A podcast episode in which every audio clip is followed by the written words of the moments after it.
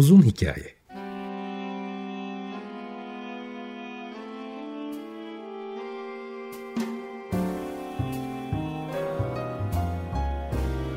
Sinir bilim, psikoloji, felsefe ve müzik.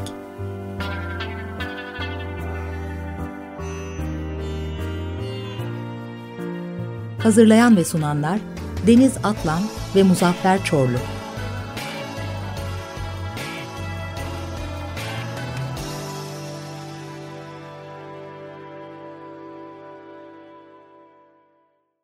...95.0 Açık Radyo'dan, Açık Radyo.com.tr ve onun uzun hikayesinden herkese selamlar. Epeydir e, popüler bilim üzerine konuşuyoruz radyoda.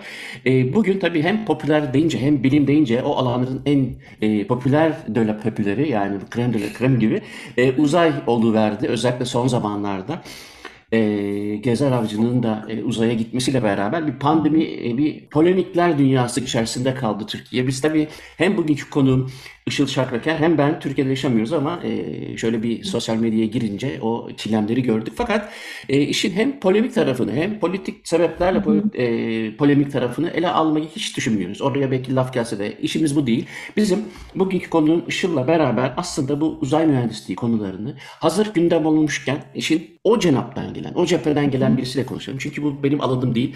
Ama biliyorsunuz ki Türkiye'de herhangi bir şey popüler olduğu zaman e, bir laf vardır ya ağzı olan konuşuyor diye. Benim alanım evet. nöro e, nöro e, müzikoloji diyelim, kognitif nöromüzikoloji. Işıl'ın alanı uzay mühendisliği ama bir bakıyorsunuz e, her iki alanda da öyle ileri geri konuşuluyor ki hem onları bir toparlamış oluruz. Yani aslında işin ayak bir de yere basan yorumlarını Işıl'dan alacağız. Öncelikle Işıl Şakraker hoş geldin programımıza. Hoş bulduk. Teşekkür ederim. Bana düşüncelerimi açıklama fırsatı verdiğiniz için. Rica ederim. Ben işte gündem olunca e, bu uzaya gitme meselesi aslında çok işte konusu bu olmasa da insanların e, fikir ürettiğini ya da işte bir takım kanaatlerle geldiğini görüyorum ama bugün e, geniş per, bir perspektiften bakalım. E, önce çok kısaca sen bir sürü podcast'te e, katıldın. Ben de bazılarını e, takip etme şansına da sahip oldum. E, bir sürü programa da katıldın ama çok kısaca kiminle konuşuyorum ben? Işıl Şakraker e, uzay mühendisisin. E, Belçika'da da doktorunu yaptığını biliyorum. E, Almanya'da da şu anda olduğunu biliyorum. Ben Almanya'dan Belçika'ya, sen Belçika'dan Almanya'ya dolayısıyla evet. böyle yerde değiştirmiş olduk. çok kısaca kendinden bahset sonra konularımıza geçelim. Tabii ki. E, ben Saint İstanbul Saint Lisesi mezunuyum. Sonra İTÜ Uzay Mühendisliğinde lisans ve yüksek lisans e, bitirdim. Ondan sonra da Belçika'ya taşındım. İkinci bir master yaptım orada. Ondan sonra e, doktoraya devam ettim. Sonra postdoc yaptım. Ondan sonra da Almanya'ya geldim. E, asıl e, uzmanlık alanım diyeyim. Bu uzay araçlarının mesela dünyaya dönerken veya atmosferi olan başka bir gezegene girerken çok yüksek hızlarla geldiğinden dolayı hani böyle bir yanmaya maruz kalıyor.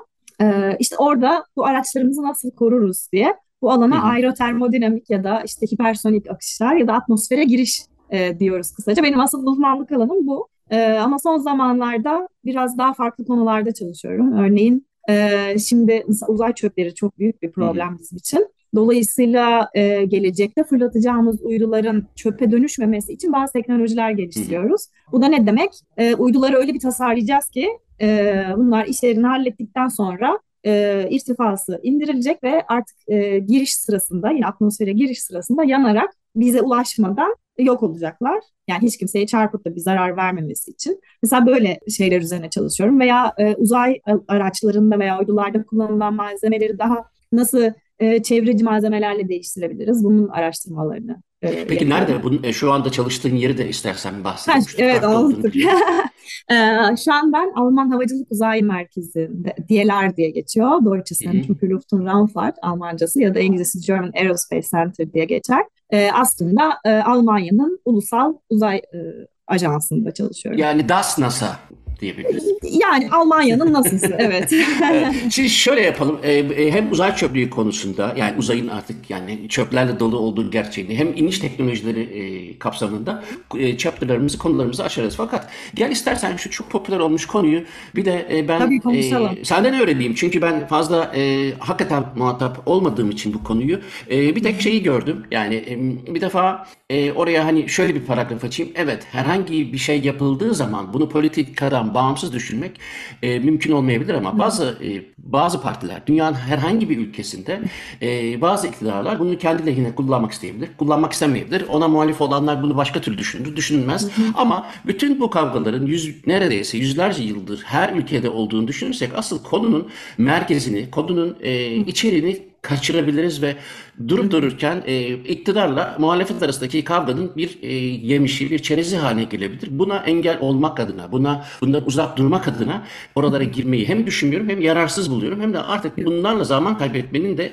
zararlı olduğunu, yani yararlı olmadığını dersem naif olacak, zararlı olduğunu düşünüyorum. O yüzden o tarafı hemen geçiyorum ama e, bu konuyla ilgili yapılan eleştirilerin makul olanlarını da gördüm. O makul e, eleştirileri e, gündeme getirmek istiyorum. O da şu, diyelim Tabii. ki e, biraz konuyu geniş alacağım izin verirsen. Bir iki dakika sürebilir ondan sonra sorumu sorayım. Tabii. E, bu tür e, toplumsal e, olaylarda örneğin herhangi bir ülkede herhangi birisinin uzaya gitmesi olabilir ya da işte bir ülkeye e, yeni bir şeyin gelmiş olması olabilir. O kadar ilgisiz bir, bir örnek durabilir ki mesela bilmiyorum sen e, yaşça belki e, hatırlamazsın ama Türkiye'ye çok eskiden herhalde 80'lerin sonunda ya da 90'larda e, Beyaz Gölge diye bir dizi gelmişti Amerika'dan ve bu Beyaz Gölge'de işte bir basketbol, lise basketbol takımını anlatırdı. Onların koçu vardı, Reeves işte Kuliç vardı vesaire.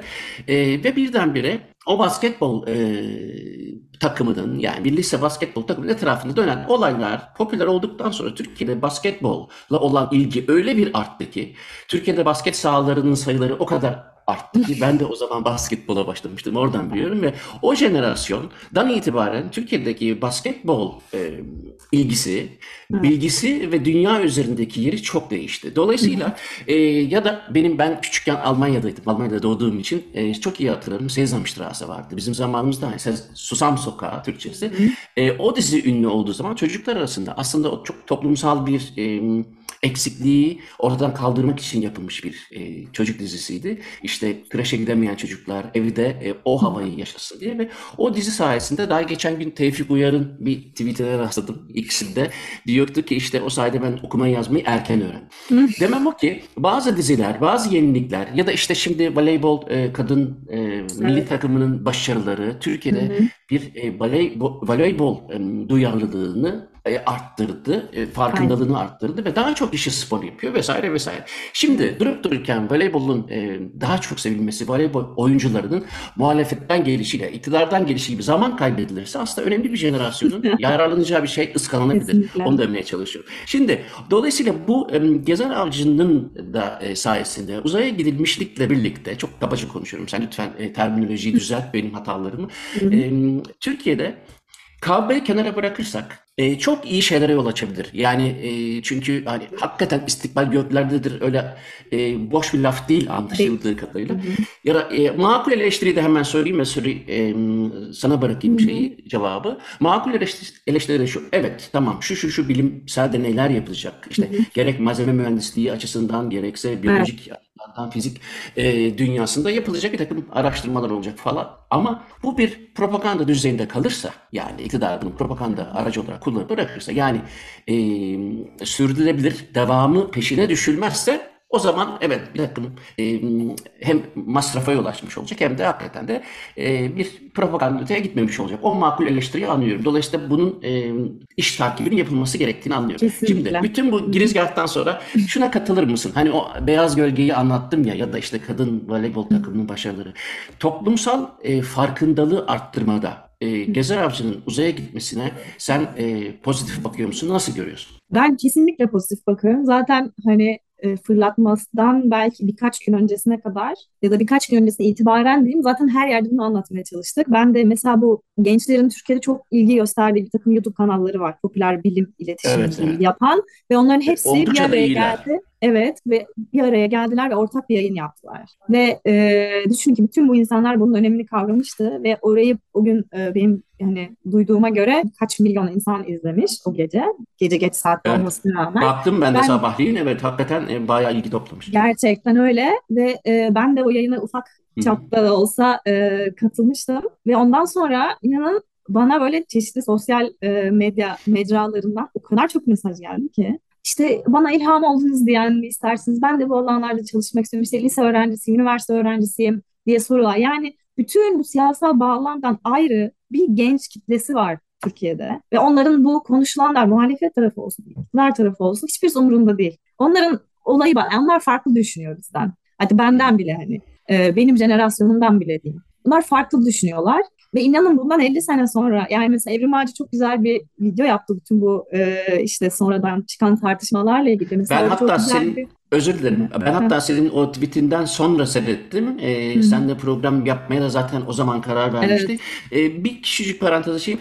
Ee, gençlerin hani dedin ya politikadan çok bağımsız. Şimdi orada belki daha sonra konu gelirse konuşuruz ama apolitik olmak başka bir şey. Başka bir şey. Ee, politikanın içinde kaybolmak başka bir şey. Senin Aha. onu dile getirdiğini tahmin ediyorum. Lütfen devam. Hadi, yani gençlerin apolitik olmasından değil. Bu durumu yani bu gelişmeyi politikadan bağımsız ele almalarından bahsediyorum. Ve onlara ilham olmasından bahsediyorum bahsediyorum. Veya işte o e, deneylerde çalışan üniversite öğrenci hatta lise öğrencilerinin ailelerini düşünün. Nasıl büyük bir gurur içindeler. Onların etrafında anlatacaklarını düşünün. Yani aslında politikacıların göz ardı ettiği büyük bir kitle var bence. Çünkü iki tarafın da hani iki taraf demek de çok belki doğru ama hani iktidar tarafında, muhalefet tarafında argümanlarının dışında başka şeylerle ilgilenen e, bir jenerasyon var Türkiye'de. Ve bence onlar için asıl önemli yani e, bu gelişme. Çünkü inanın bundan 50 sene sonra hani bilmiyorum belki kızanlar olabilir ama e, ilk hangi astronotun gittiği de çok önemli olmayacak. Biz Türk, ilk Türk astronotu gönderdiğimizde kimin iktidarda olduğu da önemli olmayacak.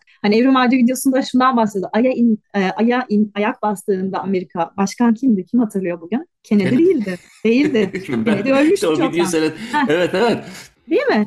Kennedy ee, diye hemen yani tabii insan aklına o gelebilir ama ondan bağımsız bir şeyden bahsediyoruz değil mi? O yüzden ve artık yani uzay e, uzay sektörünün bugün geldiği noktada uzaya erişim çok kolay. Yani şimdiki gençleri çok daha şanslı diyeyim. Siz bir lisede bir grup oluşturup bir uydu yapıp bunu gönderme şansına sahipsiniz bugün. Hatta bugün değil 10 yıldır belki 15 yıldır e, bu şansa sahipsiniz. E, dolayısıyla bence gençler için yani mükemmel bir şey. E, bugün hangi iktidar olsaydı böyle bir gelişme yaşanacaktı diye düşünüyorum ben. Bunun da e, aslında sorumlusu siyasal iktidarlar veya devlet yönetimlerinden öte e, teknolojinin bizi bugün getirdiği yer ve uzay sektörünün artık ticari alana doğru e, kaymış olmasından kaynaklanıyor. Bunun sebebi de aslında bakarsanız devletlerin son yıllarda e, politikalarını değiştirmiş olması var. Ne demek bu? NASA'da, ESA'da, işte JAXA tam öyle değil. JAXA'nın konu biraz daha farklı. Japonlar biraz daha değişik çalışıyor ama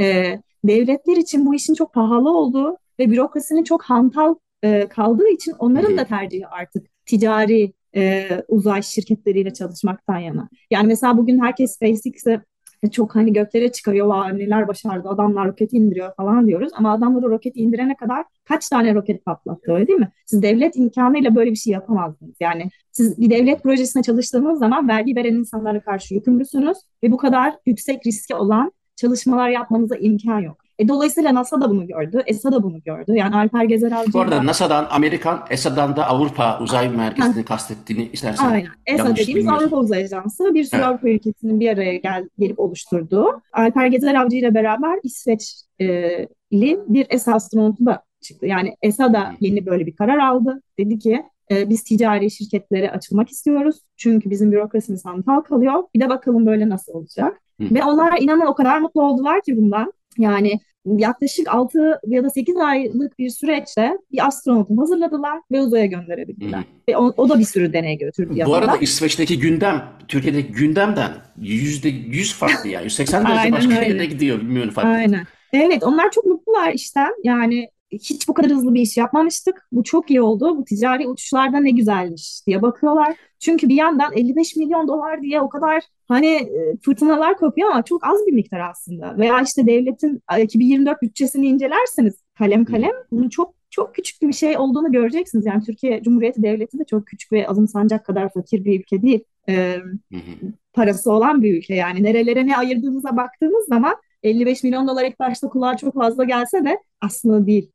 Peki aslında sen yani yanlış mı anlıyorum? Ee, uzay araştırmaları söz konusu olduğunda hadi onu 1960'tan başlatalım. Çok kabaca bilmiyorum. Lütfen düzelt. 50'ler diyelim. E, 50'lerden itibaren ama şu e, geldiğimiz noktada galiba bu özelleştirebilmek e, devletin üzerindeki hantallığı ya da işte o kamunun getirdiği belki bürokrasinin getirdiği hantallığı almak adına zaten dünyada böyle bir trend olduğunu söylüyorsun. Tabii yani ki. özelleştirmenin kaçınılmaz olduğunu. Bu da bir şeyleri Kesinlikle. hızlandıracaktır dolayısıyla. Kesinlikle. Aynen. Buna new space deniyor. Böyle bir terim var, terminoloji var belki 15 senedir. Ee, işte bu CubeSat'ların gelişimi, yani herkesin CubeSat gönderebiliyor olması, e, dediğim uzaya erişimin çok daha ucuzlamış olması, bunları hep aslında ticarileşmenin e, eseri diyebiliriz. Ee, yani dünya zaten burada şu anda. Yani niye mesela bir sürekli Falcon 9 fırlatmaları duyuyoruz? Çünkü NASA bu işi kendisi yapmak istemiyor artık. Avrupa Birliği, Avrupa Komisyonu kaç senedir işte bu Horizon e, Hı hı. Europe ya da işte Ufuk Avrupa diye çevriliyor galiba Türkçe'ye. E, projeleri kapsamında Avrupa'nın kendi ticari uzaya erişim altyapısını geç, ge- yani geliştirmesi için milyonlarca euro fon ayırıyor bu e, geliştirmelerin yapılması için. E, bir yandan özel hani e, ya da kişilerden para bularak startuplar çok fazla şöyle söyleyeyim Falcon 9'u hep duyuyoruz değil mi bütün fırlatmalarda. Ve bu özel bir şirketin SpaceX isimli Hı hı. bildiği özel bir şirketin e, roketi. Yani e, boşuna tercih edilmiyor. Çünkü onlar sayesinde belki e, hani tam hani fiyat söylemek doğru değil belki ama çok ucuzladı uzaya bir şey gönderme maliyetleri ve ticari şirketlerin çalışma prensipleri sayesinde oldu bu. O yüzden hani bugün işin içinde olan insanlar işte parasını verdik gönderdik kısmına hiç takılmadılar. Çünkü bu iş böyle yürüyor zaten artık. Yani biz bugün Uluslararası Uzay İstasyonu partneri olsaydık her sene bundan belki çok daha fazla paralar dökmemiz gerekecekti orada bir deney yapabilmek için. Ama bugün bu şirketler sayesinde böyle bir şansımız var. Ucuza, hani tırnak içinde ucuza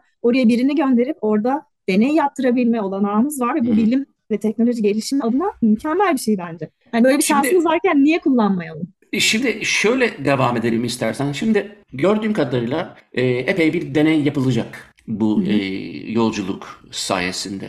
Şimdi e, bunların içeriğini hem anlamama imkan yok hem de dediğim gibi e, da- çok senin alanın. Bu yapılacak olan, Benim de e, alanım değil aslında biliyor musunuz? Ama bana göre senin, sana yakın en azından. anlıyorum. Yani ya da senin alanın da değilse de en azından şunu konuşabiliriz. Şimdi e, bazı deneylerin Hı hı. E, uzayda yapılmasının e, işte dünya yeryüzünde yapılmasından daha faydalı olduğu ortadaki orada bu önemseniyor. Evet, tabii. E, bunlar arasında hangisi yani senin dikkatini çekti bak şu e, deney çok iyi şeyler çıkarabilir. Buradan e, şunlar şunlar geliştirebilir. Gerek e, malzeme mühendisliği, metalurji mühendisliği konusunda olabilir bu. Gerekse başka alanlarda olabilir ya da direkt uzay mühendisliği ile ilgili de olabilir. E, o deneylerden hangisi e, senin dikkatini çekti diyeyim daha doğrusu. Ya ben bu deneylere açıkçası biraz şöyle bakıyorum. Şimdi herkes de eleştiriyor aslına bakarsanız. Ee, işte bizim ne bilim programımız vardı da şimdi deney yapıyoruz orada, orada biz deney yapmak bizim neyimize falan gibi.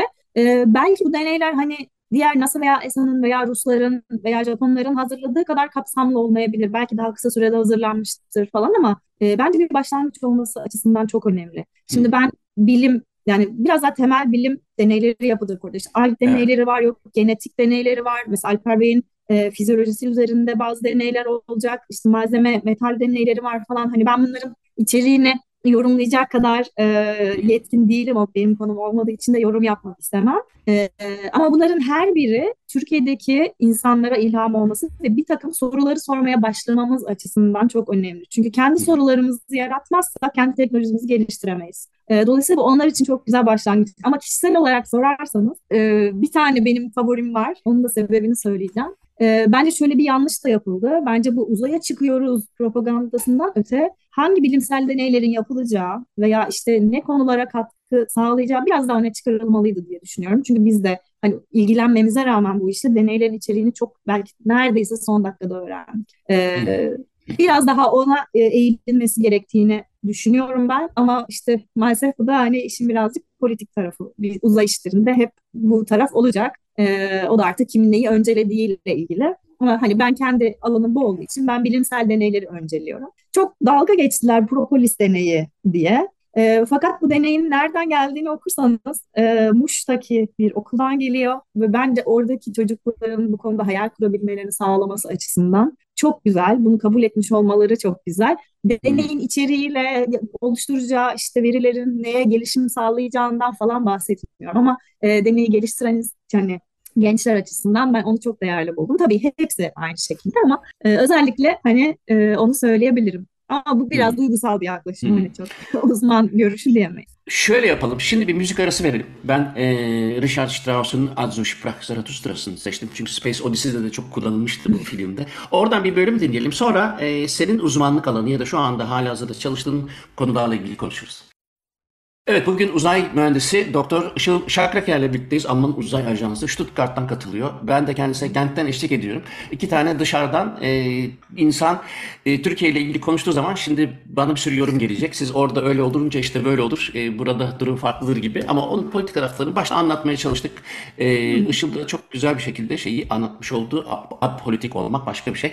Sığ politik gündemde kaybolmak başka bir şey. Dolayısıyla o kısmı geçtik. Şimdi daha çok senin e, konularınla ilgili geçen gün telefonda konuştuğumuzda e, ayrıntılarını da biraz anlattığın e, konularla ilgili ben şöyle bir soru sorayım. Şimdi o kadar çok e, uydusu vesairesi çok- o kadar çok uzaya şey gönderiliyor ki Evet. e, bilmiyorum yanlış bir istatistik mi okudum ama 6000 küsür tane bir, bir, bir şey mi gönderilmiş? Sadece uydu sayısı şu anda o kadar mıymış?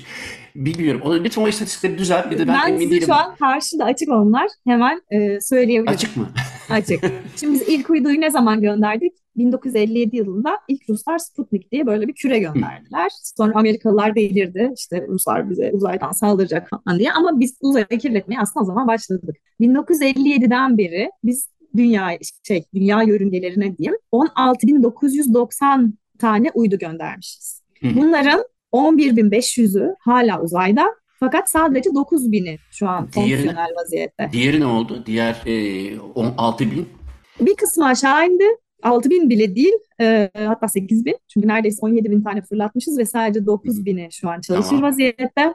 E, geri kalan bir kısmı düştü geri. e, ve bir kısmı da orada çöp olarak hayatına Şimdi devam o ediyor. çöp çöplerin şimdi biz insan zihniyle bakıyoruz. Uzayda çöp Evet. ya, bu ne demektir? Tam ben tahayyül edemiyorum. Uzayda çöp bu e, gerçekten de nasıl zararlar verebilir? Ne yapmak gerekir bilemiyorum. İşin ahlaki tarafını, etik tarafını, bilimsel tarafını da hiç bilemiyorum. Fakat Hı ne olursa olsun artık kullanımda olmayan ya da bir şekilde Hı hı. artık gereksiz şekilde orada bir takım e, malzemeler dönüp dolaşıyor ne oluyorsa. Şimdi sen onların e, en azından bundan sonra gönderileceklerin e, bir süre sonra kendi kendini imha edebilecek ya da en azından atmosfere girince mi bilmiyorum hangi malzemeden yapılırsa bunların kendi kendine imha, i- e, imha edilebileceğinden bahsettin. Evet. E, bu konuda orayı biraz açsana. Çünkü bundan sonra uzayı yani sanki senin görevin, misyonun bana şey gibi geldi.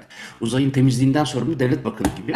Aslında evet. Mesela yani tam aynı değil ama yine bu konularda çalışan birisi var. O kendine e, şey uzay e, çevre aktivisti diyor mesela bir İngiliz adam.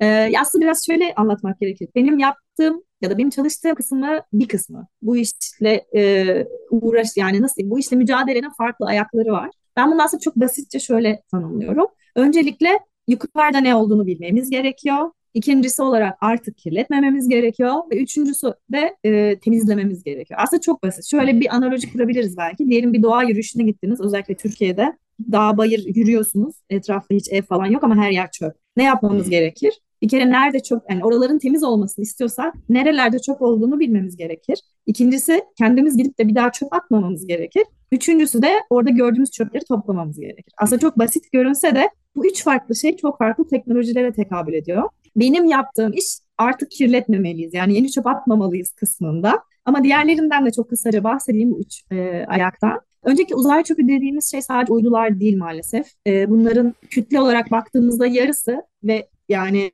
belki şaka gibi gelecek ama 130 milyon objeden falan bahsediyoruz. E, az değil yani.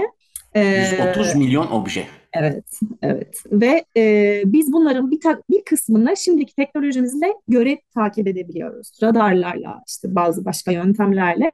E, eğer büyükse boyları, yani şöyle 5-6 santimetreden büyükse yaklaşık 35 bin, 40 bin civarında biz bugün takip ediyoruz. Takip etmek ne demek? Hangi yörüngede nasıl bir obje dönüyor, ne, hangi malzemeden yapılmış? Niye takip ediyorsunuz peki?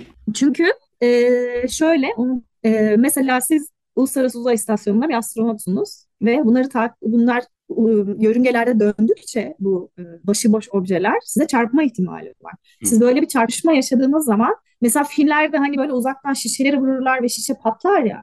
Biz bu kurşunun e, hızından 10 kat daha e, yüksek bir hızdan bahsediyoruz. Yani yörünge hızları çok yüksek. Özellikle birbirine karşı yönden geliyorsa bir de buna 2 ile çarpacaksınız. Hmm. Ve bu iki obje birbiriyle çarpıştığı zaman binlerce çöp parçası ortaya çıkıyor. Ve bunlar da dönmeye başlayıp e, çok büyük tehlikeler oluşturabiliyor. Siz mesela bir santimetrelik bir çöp size bu hızla çarptığı zaman koca bir krater oluşturuyor sizin e, işte uzay aracınıza veya uydunuzda. Dolayısıyla tehlikeli. İçinde insan yaşayan uluslararası uzay istasyonu gibi bir yerdeyseniz e, bu çok daha büyük tehlike. O insanların canı e, tehlikeye geliyor. Tabii ki irtifaya göre değişiyor. Bunların hepsi aynı e, yerde demek istemiyorum. Yani dağılmış vaziyetteler. Ama biz bu işte milyonlarca objeden sadece işte 40 bin civarını e, bugün kataloglayıp takip ediyoruz sürekli. Mesela sizin bir uydunuz varsa size bazen haber geliyor. Diyor ki işte şu tarihte şu saatte şu kadar şansla size bir şey çarpabilir. Önleminizi alın. E sizin uydunuzun manevra kabiliyeti varsa bir şey yapabilirsiniz, oradan kaçabilirsiniz. Ama yoksa da bekleyeceksiniz. Çarpışma olacak mı olmayacak mı? Çünkü size bir risk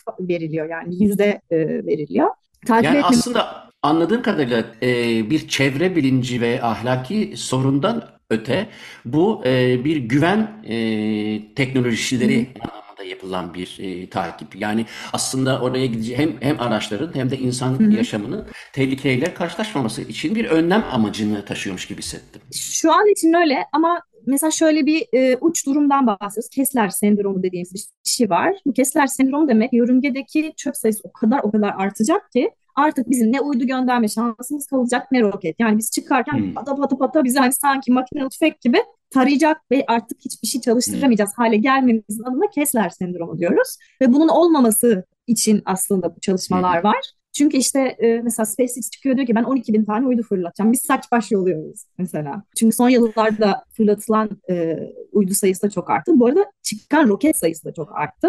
E, ve uzay çöplerinin, bugünkü bildiğimiz uzay çöplerinin kütle olarak baktığımızda yarısı roket parçaları, diğer yarısı uydular. Yani işte bugün SpaceX o indiriyor ya hani roketlerin ilk aşamalarını. Hani buna seviniyoruz ama SpaceX'in ikinci ve üst aşamaları bizim için hala çok korkunç bir problem. Üst aşaması yörüngede kalmaya devam ediyor. İkinci aşaması da yanarak işte okyanusun ortasına düşürmeye çalışıyorlar. E bu belki okyanustaki hayata ekosisteme zarar veriyor bilmiyoruz yani. Mutlaka veriyordur. Peki e, evet. e, ortak ortak çalışma mı? Yani e, dünyada bir sürü uzay e, ajansı olmalı değil mi? Yani NASA'yı, ESA'yı falan evet. biliyoruz ama belki başka ülkelerde de vardı. Hep topyekun çalıştığınız bir şey mi? Yoksa bu Tabii, senin Almanya'da evet. çalıştığın yani Stuttgart merkezli Alman e, uzay ajansının bir projesi mi? Alman Uzay Ajansı projesi değil. Birleşmiş Milletler'in de bu konuda regülasyonları var. Zaten bazı hukuki anlaşmalar var bütün ülkeler taraf olmasa bile bu uzay hukukçularının konusudur. Hani onu belki başka birisiyle konuşursunuz.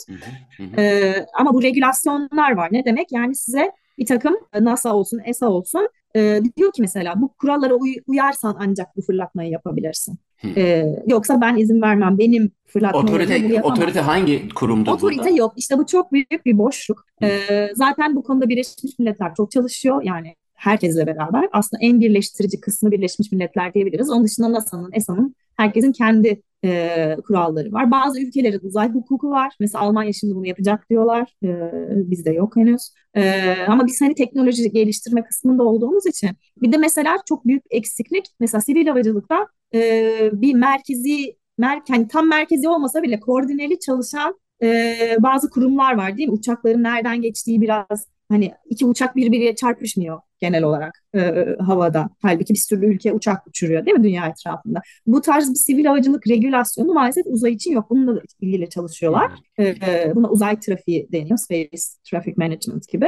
Bunun teknolojileri aslında bayağı ilerlemiş vaziyette. E, ama e, işte hukuki altyapısı biraz eksik hala bu konuda çalışmalar sürüyor. Yani bu aslında e, bahsettiğim üç aşamalı şeyin ilk kısmı yani orada ne olduğunu bilmeliyiz, orayı regüle etmeliyiz e, kısmı böyle. İsterseniz ikinci benim çalıştığım kısma geçeyim. Tamam. Artık kirletmemeliyiz. Bu nasıl e, bir teknolojiden bahsediyoruz? Mesela ben öyle yapayım istiyorum ki bugün uydumu. İşte rokete koyduğumda roket titriyor. Orada dağılmasın, bozulmasın. İşte yörüngeye çıktığında neredeyse bir boşluktan bahsediyoruz. Orada işte dağılmasın bir radyasyon var. İşte güneşi görüyorsanız dünyanın gölgesine geliyorsanız artı 200 eksi 200 derecede bir dalgalanmanız var. Bunlara dayansın. Ama işi bitince de öyle bir sistem çalıştırsın ki kendini dünyaya geri göndersin ve hiç kimsenin kafasına düşmeyeceği şekilde yansın yolda. Biz, ben mesela şahsen bunun üzerine çalışıyorum. Ee, bunu yaparken de tabii ki atmosferi kirletmememiz gerekiyor. Kimsenin kafasına inmememiz gerekiyor. E, dolayısıyla do- çok doğru malzemeler seçmek zorundasınız. E, sadece malzeme de değil bu. Aslında biraz da mekanizma işi. İşte daha yüksek yerde parçalıyorsunuz uyduyu. İşte o par- daha küçük parçalar halinde geldiği zaman daha iyi yok oluyor, daha güvenli oluyor falan. Mesela bu e, yörüngeden indirme teknolojileri nasıl? Mesela koca bir yelken açabilirsiniz. Son kalan yakıtınızla ateşleme yapıp kendinizi aşağı doğru itebilirsiniz. E, bunun hani sonsuz yaratıcılıkta e, şey kullanabilirsiniz. Bu işte artık kirletmeyelim kısmı yani bundan sonra gelecekte fırlatılacak uyduların teknolojileri. Bir de işte temizlemeliyiz kısmı var. Bu hmm. tamamen başka bir e, teknoloji. Bu ne demek? Temizlemeliyiz yani bir çöpçü uydunun gidip oradaki çöpü bulup ya da nerede olduğunu bilip onun yakınına kadar gidebilip onu tutup başka bir yere götürmesi, belki dünyaya geri indirmesinden bahsediyoruz. Bunun her aşamasının farklı bir teknolojisinin geliştirilmesi gerekiyor. Bugün maalesef bunlar hani kullanılan teknolojiler değil, e, teknolojisi geliştirip ancak yörüngede test etmeye çalıştığımız şeyler. Mesela İngiltere'den bir ekip şöyle bir deney yaptı. Bayağı da oldu aslında. E, gitti mesela bir şeye ağ fırlattı. Bayağı balık ağı gibi ya da böyle hani filmlerde hayvanları falan yakalamak için böyle ağ atarlar ya. Onun gibi ağ attı o parçayı yakalayabiliyor muyum diye o ağ atma mekanizmasını orada test etti. Hmm. Yer çekimsiz Sonuç? ortamda. Sonuç o başarılı. Mesela hmm. bir tanesi zıpkın atma. Aslında bu ikisi aynı uyduydu. Zıpkın atarak yakalamayı denedi. Mesela İsviçreliler şimdi böyle e, örümcek ayakları gibi gidip böyle sarıp aşağı indirecek Clear Space diye bir şey üzerinde çalışıyorlar. E, Astroscale diye bir şirket çıktı. Japon Amerikan sanıyorum ortak. İşte mıknatıslarla yapabilir miyiz bunu diye baktılar. Yani burada da yine sonsuz bir şeyden e, bahsedebiliriz yaratıcılıktan. E, fakat şu an en çok konuşulan şeylerden bir tanesi Mesela ben uydu fırlattım işte milyar e, euroya mal ettiğim bir uydumu fırlattım ve onun yakıtı bitti. E artık çöp olacak. Çöp olmasın diye bir de tamirci uydu konsepti. Yani biz buna yörüngede yörüngede tamir hizmetleri diyebiliriz. E, bu ne demek? Başka bir uydu Yine aynı teknolojilerden bahsedeceğim. Nerede olduğunu bilecek, onun yanına kadar gidebilecek, ona bir şekilde tutunacak, kenetlenecek ve onun mesela bir yeri mi bozuldu, orayı tamir edecek. E, tabii bir insan olmayacak bunun üzerine tamamen e, otonom sistemlerden bahsediyor veya yakıtın bir yakıt e, ekleyecek veya bir parçası değişmesi gerekiyor mesela onu değiştirecek. Veya o parça elinde yok, belki üzerinde bir üç boyutlu yazıcısı var, hemen orada üretecek parçayı ve oraya monte edecek. Böylelikle gönderdiğimiz uyduyu tamir ederek e, hayatına devam etmesini sağlayabiliriz. Aynı şekilde temizlik e, yapacak olan bu uydularda aynı teknolojilerle gidip ona kenetlenip artık onu alıp aşağı indirebilir halde olmasını umuyoruz. Bunlar dediğim gibi hep teknoloji geliştirme aşamasında şu anda. Hı hı. Umarız ki yakın zamanda bütün bu işte dairesel ekonomi dedikleri circular economy diye geçiyor. Hani hayata geçer. Bu konuda Avrupa Birliği çok bastırıyor. NASA bir yandan bastırıyor. Ee, aslında bakarsanız insan ticari şirketler hani uzayın ticarileşmesi deyince ya onlar ne takar falan gibi geliyor ama onlar da çok duyarsız değiller bu konuya. Hani beklenenden daha fazla duyarlılar diyeyim. Öyle yani biraz da işte hukuksal altyapısı olgunlaşırsa ki bu konuda çalışmalar yapanlar çok ama eksik şu anda bugün. Böyle. Şimdi e, uzaya nasıl çıkarızdan ziyade sen nasıl inerize e, odaklanmış bir e, durumdasın. Evet. Sen nasıl inilir gibi. Fakat orada şeyi merak ediyorum. Mesela 1957'lerden 50'lerden beri e, bir uzay araştırmalarından bahsediyorsak eğer atmosferin dışına çıkmak gibi. Şimdi e, senin anlattığın çerçevede benim aklıma şey geliyor. E, bu son e, 70 yıldır e, malzeme mühendisliğinin geliştiği, e, geldiği e, yerler e, çok ilginç. E, inanıyorum ki herhalde ne bileyim benim bile bilebildiğim kadarıyla e, biyolojik malzemelerden aslında ne kadar çok bahsediliyor şimdi. Uzay araştırmalarında ya da en azından uydularda şunda bunda uzaya gönderilen gereçlerde e, yeni malzemelerden yararlanılarak bu senin söylediğin e, zorlukları ya da işte handikapları ortadan kaldıracak bir takım teknolojiler geliştiriliyor mu? Yani malzeme evet. bazında düşünürsek. Malzeme bazında evet ben de yapıyorum. Bunu biraz daha biyolojik bazı malzemelerle değiştirebilir miyiz acaba? Mesela uydularda çok fazla alüminyum kullanılıyor.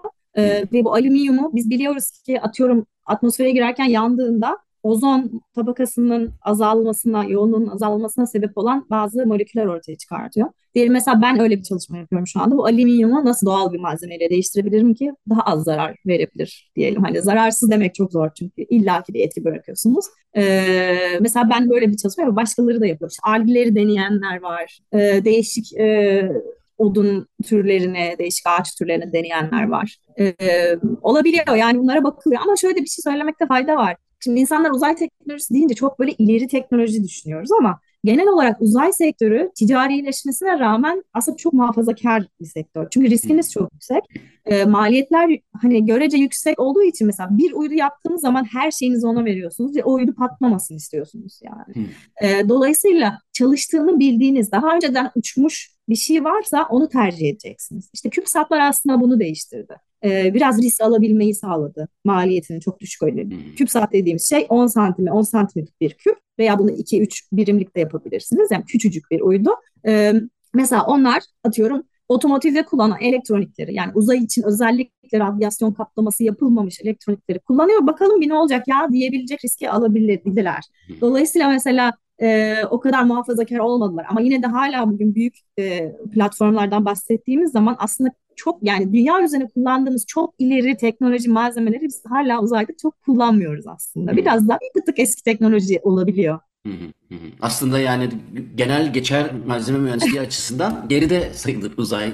E, geride sayılır tabii ki. Çünkü çok, çok fazla test yapmanız lazım. Siz yeni bir malzeme ürettiğinizde bunun belli standartları var. O standart testleri yap, yapmanız gerekiyor. Uzay ortamında bu iş çalışır mı diye bakmanız gereken çok fazla etken var. Özellikle radyasyon kısmında veya vakumda veya işte titreşimlerde. Ee, dolayısıyla onu optimize etmeniz gerekiyor falan. Biraz geride kalıyor ister istemez. Veya bazen şöyle mesela der e, genelde e, uydu üreticileri. İşte biz uyduyu tasarlayana kadar e, kullandığımız işte bilmem ne çipinin 5. jenerasyonu çıkmış oluyor. Hep geride kalıyoruz falan diye böyle çalışmalar yapıyor. İşte yeni uzay çağında, New Space e, çağında ki dertler de bunlar. Hani Hı hı. Şöyle bitirelim istersen. Şimdi olur da e, bu programa hani daha e, eğitimine tam yön vermemiş, karar vermemiş ama e, bu mevzulardan ötürü ilgi duyabilir insanlar, En gençler. sevdiğim konu. E, dolayısıyla istersen sen e, konunun uzmanı olarak o e, ne tavsiye edersin? Yani ne- hangi alanları okumaları, hangi alanda eğitim almaları? E, Türkiye'delerse hangi okullar olabilir ya da e, sonrasında hani başka ülkelerle nasıl ilişkilendirilebilirler? Senin tavsiyelerinle bitirmiş olalım istersen. Çünkü Tabii sormak istediğim şeyleri sordum. E, özellikle başta konuştuğumuz şeyde e, Hı hı. ayakları yere bastığı için e, istersen senin tavsiyelerini bitirelim. Tabii ki. Ya aslında uzaya meraklı olmak çok bence güzel. Hani ben çok o rezonans hissediyorum. Çünkü ben de öyleydim. Ee, ya uzaya meraklıysanız ben yine de siz ne seviyorsanız, hangi konuları seviyorsanız onu okuyun diyeceğim. Çünkü uzay öyle bir iş ki, o kadar multidisipliner bir alan ki. Yani siz fizik tedavi uzmanı da olsanız, doktor da olsanız, psikolog da olsanız, e, teknisyen de olsanız, mimar olsanız, mühendis olsanız yani mühendis derken her tür mühendislikten bahsediyorum. Malzemesinden biyoteknolojiye, işte uzay mühendisliği, makine mühendisliği, inşaat, artık her elektrik, elektronik kontrol vesaire, robotik hani bütün bu alanlarda veya e, avukat olabilirsiniz. İşte hani düşünelim başka temel bilimler e, her şeyden önce biyoloji, kimya, fizik, işte jeoloji, jeofizik, e, bütün bunlar yani neyi seviyorsanız yine onu okuyun çünkü o konu her şekilde uzaya bağlanabilir. Hı hı. Benim aslında e, tavsiyem bu. Mesela ben bazen böyle Türkiye'den gençlerle hani böyle bir tarz mentörlük e, şeyleri yapıyoruz. Küçük e, çapta programlar. E, mesela bir tane öğrenci vardı, lise öğrencisi. Ya ben işte fizik sevmiyorum ama uzayla ilgili çalışmak istiyorum diyor. Mesela olabilir yani belki biyoloji seviyorsun veya. Bilmiyorum coğrafya seviyorsun. Yani olabilir fark etmez, hiç fark etmez. E, sevdiğiniz şeyi yapmanız çok önemli. E, çünkü sevmediğiniz şey biraz insana azap oluyor sonrasında. Her türlü her şey uzaya bağlanabiliyor neticede. E, uzay alanında çalışan işte yani sigortacı bile var. O yüzden yani hangi alanlar ilginizi çekiyorsa e, benim tavsiyem onu okumanız. Hangi üniversite olduğunu hani şu an ben de uzun zamandır orada değilim öyle bir tavsiye vermek istemem. Bir de şöyle bir şey var işte bu uzayın hani ticarileşmesinden bahsediyoruz. Bu aslında eskisi gibi aa işte Türk'üz o zaman oralara giremeyiz işte çalışmamıza izin yok falan gibi şeyleri de biraz ortadan kaldırıyor. O yüzden. Neden? e, e, şirketlerin çok umrunda olmayabiliyor sizin hangi pasaportu taşıdığınız. Ondan öte sizin beyninizle ilgileniyorlar çünkü. E, yapabileceklerinizle ilgileniyorlar. O yüzden hani şöyle bir e, tavsiye verebilirim. Yurt dışında bir sürü e, şirket araştırma kurumu liseden itibaren stajyer alıyor. Yani staj yapmak çok önemli. Benim burada gördüğüm mesela Alman öğrenciler e, master'ı bitirirken belki beş farklı yerde harika stajlar yapmış oluyorlar. E, çok fazla deneyim elde etmiş oluyorlar ve bir sürü firmada, araştırma kurumunda e, mesela yurt dışından gelen öğrencilere burs sağlayabiliyor. Mesela biz öyle İTÜ'den e, birkaç e, öğrenci aldık hani burslu geldiler. Hani çok da büyük bir sorun yaşamadılar finansal olarak. Yani mümkün olduğunca deneyim biriktirmelerini e, tavsiye ederim ve e, çekinmeden hani insanlara ulaşsınlar. Bugün herkese ulaşmak çok kolay. E, hani ben İTÜ'ye başladığımda böyle bizim İTÜ Uçak Uzay Fakültesi'nin web sayfası var mıydı bilmiyorum yoktu sanırım. Ee, hani şu an herkese ulaşılabiliyor. Ee, mail atarsanız e, işte ben sizin yanınıza gelip iki hafta kalmak istiyorum, bakmak istiyorum ne yapıyorsunuz diye. Çok büyük ihtimal e, hayır demeyeceklerdir. Hani çok büyük bir engel yoksa bürokratik olarak. E, hani Türküz biz falan şeyine hiç girmesinler. Herkes her yere girebiliyor artık. Öyle bir sıkıntı kalmadı. O yüzden ne seviyorsanız onu okuyun. Uzay istiyor, uzay alanda çalışmak istiyorsanız da bu mümkün olacaktır. Hı hı. Teşekkür ederim. Şimdi bugün e, aslında Alper Gezel Avcı'nın e, uzaya gitmesiyle birlikte alevlenen bir konu vardı. Hem onun e, bir nasıl düşünüyor insanlardan ziyade e, bu konudan gelen insanların ne düşündüğünü merak ettiğim için size e, Işıl Şakkaker'i getirdim e, konuk olarak. Gerçekten de e, teşekkür ederim. Çok yararlandım. E, aslında bakış açım da pozitif olarak değişmiş oldu. Ondan dolayı da memnunum. Fakat e, dediği gibi hani e, bu konularla ilgilendiği zaman bence senin söylediğini çok çok e, takdir ediyorum. Ben de öyle düşünüyorum. Yani e, hangi konuyla ilgileniyorsanız o konu daha sonra ilgilenmek isteyeceğiniz konuyla mutlaka eklemlenir. Zaten dünya tekrar aslında e, çok detaylı e, benim işim bile mesela kognitif nöromüzikoloji bundan 30 sene önce bu, bu da ne demek diyebilirdiniz ama şimdi o kadar detaylandı ki dolayısıyla e, benim gibi aynı zamanda hem müzik hem de e, psikolog olmak artık dünyada o kadar kolay ki birleştirilmesi. Dolayısıyla e, marangozluk okuyup pekala astronot olabilirsiniz. Ya da işte hani karmaşık Kesinlikle. çünkü konu da in- interdisipliner olmak zorunda zaten. Evet. E, onun altını çizdiğin için bir kere daha teşekkür ederim.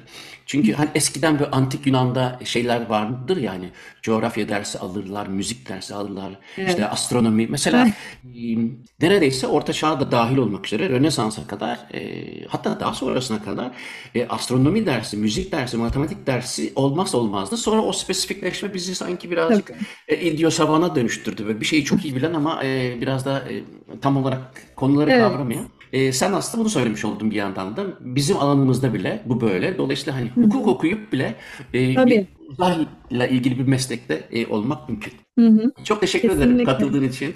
Ben teşekkür ederim bunları söyleme fırsatı verdiğiniz için. Biraz yorulduk bizler son zamanlarda bunları anlatmaktan.